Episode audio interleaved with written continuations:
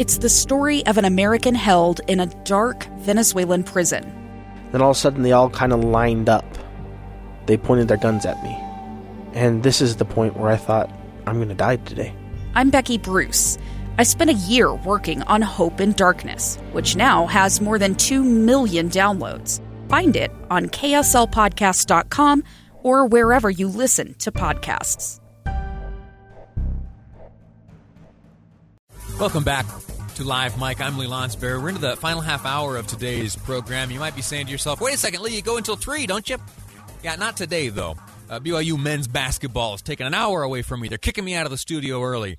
And so, in about 22 minutes from right now, pregame coverage of BYU men's basketball against San Diego State will commence with tip off at right about 3 o'clock. Looking very much forward to that. And of course, I'll be cheering for uh, those Cougars, being a graduate of that fine university myself. Again, pregame coverage starting at 2 o'clock, tip off at 3, BYU men's basketball up against San Diego State anytime we can uh, cheer for the home team, that's a good thing, and we'll do so today on KSL News Radio coming up in just a little while.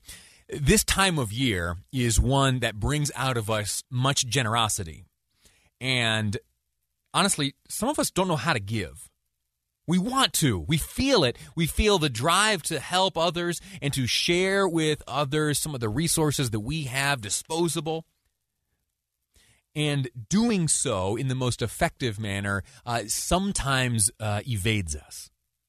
And so it's important to know, especially when it comes to those who are facing such troubles that they uh, live on the street and turn to a life of uh, panhandling and home- homelessness. It's important to know, uh, you know, what is exactly effective, what is helpful for them? What is a productive outlet for our drive to be generous and to lend to others and give to others what we have uh, in abundance? The, the, stories like this creep up each year at about this time when we collectively have this, uh, you know, growing spirit of generosity at this time of year. And there's a bit of learning that happens this time of year as well. Most recently, there was on the part of the Salt Lake County Health Department, uh, as part of what Nicholas Rupp, the communications manager, gentleman we've spoken to many times, describes as routine operations. There was a cleanup of sorts of some of the homeless encampments throughout the city. Uh, you know, you see there are certain streets where there will be maybe 10, 20, 30 tents and you know that folks are spending the cold nights there.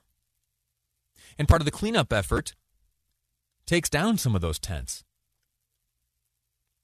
And in this most recent effort, there were protesters that gathered, shouting at the police, calling them inhumane, and asking how uh, displacing these already unsheltered people was protecting and serving.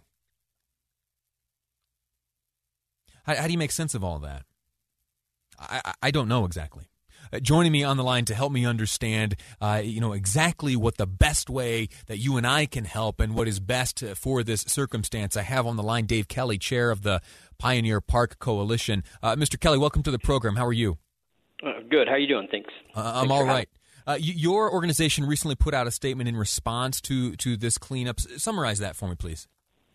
Yeah. So the the the statement we just put out was, you know, about it was about just trying to clear up some of the misinformation that's that's been out there. That um, you know, with, with street camping, uh, it's not compassion. It's not helping people. Um, if if we're just letting people camp on the street when there's resources available to help them. So, how are those uh, those we'll call them campers? How are they made aware of some of these resources? Uh, so with with the recent recent abatements that have been happening, like with the Salt Lake County Health Department and with Salt Lake City, they've they've gone and they've they've done outreach before you know a couple of weeks um, and even the week leading up to when the camp is cleaned up of offering the different resources that are available. You know whether that be one of the new resource centers or uh, you know uh, drug addiction recovery or um, you know just another service provider that they could go to. So they're, they're giving them options to go to, but um, you know it's not just saying, hey, you can't camp here, go figure out where you want to go. Yeah. Uh, my my wife and I we often find ourselves uh, disagreeing about how to respond to panhandlers We, you know, at various intersections around this state, uh, as you walk up and down certain streets, sometimes uh, in front of gas stations or restaurants, uh, you'll see people with, uh, you know, stories or requests scrawled upon cardboard. How best can we help those in that circumstance who are asking in that fashion? Should we hand out money? Uh, no. And I remember there was a KSL investigative report a number of years ago, right, where they followed some of these panhandlers to their houses. Um, it, all giving to panhandling, there's there's no better way to say it than what Pamela Atkinson Atkinson said a couple of years ago. Whenever you're giving money to a panhandler, you are enabling them to be an alcoholic or an addict for one more day. Let's say no. Let's say to our panhandlers, no. We need to differentiate those who experience homelessness due to a multiplicity of issues and those who talk about being homeless but are panhandling to get drugs.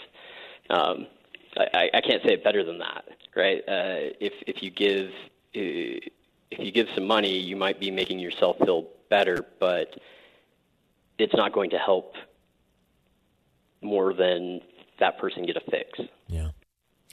Uh, so you heard me describe earlier in this segment that this time of year, especially, there's a great spirit of generosity, a desire to give. Uh, if if we are, uh, you know, some of those who are faced with the, the panhandlers who encounter them at the intersections, is there anything that we can give, or is there some other area where we can channel our resources and, and actually do, uh, you know, a good deed? Yeah, so there's a number of other areas that you could channel your resources, like the Utah Food Bank, Shelter the Homeless, um, you know, Pamela, the Pamela Atkinson Homeless Fund, which you can donate through your state tax return. Um, eh, any of the local shelters, any of the local resource centers or service providers, they're all great options. And you know, one of the things I I still remember about the Utah Food Bank. This is from way back when, right? But it was if you give us a dollar, we can turn that into eight dollars um, in, in impact where if you give somebody on the corner a dollar, you're giving a dollar. You're, there's no benefit being added on to that. We're speaking again with Dave Kelly, chair of the Pioneer Park Coalition. Dave, uh, if you could, before I let you go, uh, I'd be, and I'm sorry we didn't start with this. Would you please uh, describe your organization and you and your goals?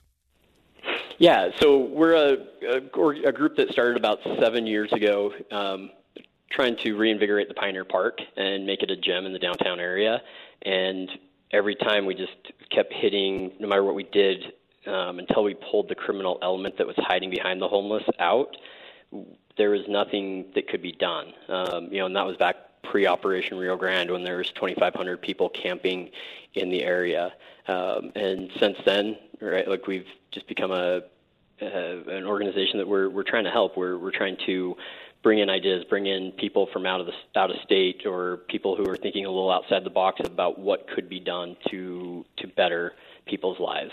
Very good, uh, Dave Kelly. Thank you so much for uh, your your insight and your information here on this issue. And, I, and I'd go even further and say that while Mr. Kelly here chairs the Pioneer Park Coalition, the principles that he's shared with us here today in terms of our interaction with panhandlers and how we might channel our resources, especially this time of year where we feel so generous, uh, apply it wherever you might be listening to this program in whatever community uh, you call home. We're going to take a quick break right now, and in the final segment of today's episode, before BYU basketball kicks off, or tips off in the basketball world, I should say, uh, we're going to talk about a few things. That, there are a few issues I'd like to address, in particular, the $1,500 bonus, which is being discussed for teachers across this great state. Also, interesting study uh, regarding weight gain in the pandemic.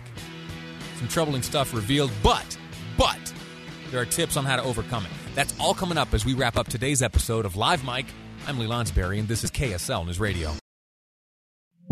Two years ago, Americans watched in horror as a crisis unfolded at the Kabul airport. She was tear gassed and beaten. Images of thousands desperate to escape Taliban oppression filled our news feeds. More than 80,000 Afghans made it to America. But the story didn't end there. It was very cold. There was no power, no heat. Who would help our newest neighbors?